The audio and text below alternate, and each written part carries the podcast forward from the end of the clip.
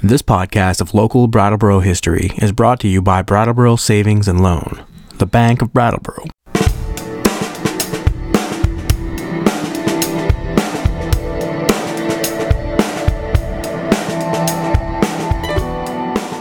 Fifty years ago this week, John Hooper, the publisher and editor of The Reformer, put together a history of book publishing in Brattleboro. It turns out that our town has one of the longest and most prolific histories of book publishing in America. Here are a few of the connections. Over two hundred years ago, John Holbrook and William Fessenden were printing books and pamphlets in Brattleboro and sold over five hundred thousand dollars worth of printed material. In eighteen sixteen, they began publishing a large family Bible. It became a bestseller and competed favorably with publishing houses in Philadelphia, Boston, and New York. Between eighteen sixteen and eighteen fifty-two, forty-two editions of the Bibles were published by eight different firms connected to John Holbrook. What made these Bibles stand out were the engravings and illustrations which accompanied the text.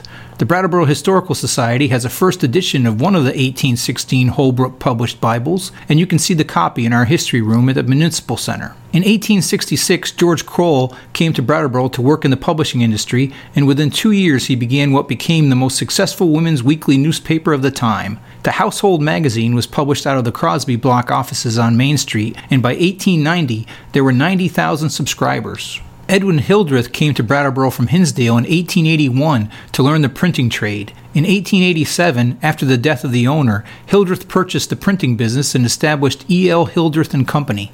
In eighteen ninety, the company expanded and moved to Harmony Place in downtown Brattleboro. It continued to flourish and became one of the largest printing establishments in New England. The firm's connection with the Yale University Press was an example of how three-quarters of the company's trade was done with entities outside of Vermont. E L. Hildreth operated in Brattleboro until nineteen forty-nine, when it relocated to Bristol, Connecticut. The Vermont Printing Company began in nineteen oh three on the southern end of Main Street, where printing and bookselling had been taking place since eighteen ten. The Vermont Printing Company operated for more than fifty years, printing for New England colleges and the American Gas Company. The Stephen Day Press began in nineteen thirty-two and published more than one hundred twenty-five books about New England, becoming one of the first successful regional book publishers in the industry.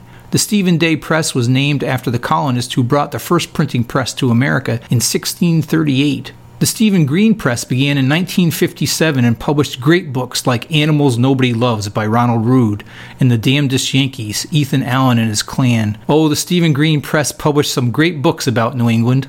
As a young reader, I remember knowing that if the book came from the Stephen Green Press, then it was worth a look. On September eighth at seven o'clock, the Brattleboro Historical Society and the Friends of Brooks Memorial Library will be celebrating the Stephen Day Press History of Printing and Publishing with a presentation at the Brattleboro History Center in the Masonic Lodge by children of John Hooper. The Hoopers began the Stephen Day Press in nineteen thirty-two and published over one hundred twenty-five titles. The Hooper children will present the history of the Stephen Day Press and will have a display of books, photos, and tools of the trade. The presentation is free and we hope to see you there. Fifty years ago this week in nineteen sixty-six, the book press out on Putney Road was binding over twenty million books a year, and John Hooper, himself very involved in the printing business, honored the history of publishing and printing in Brattleboro with an informative article in the Brattleboro Reformer.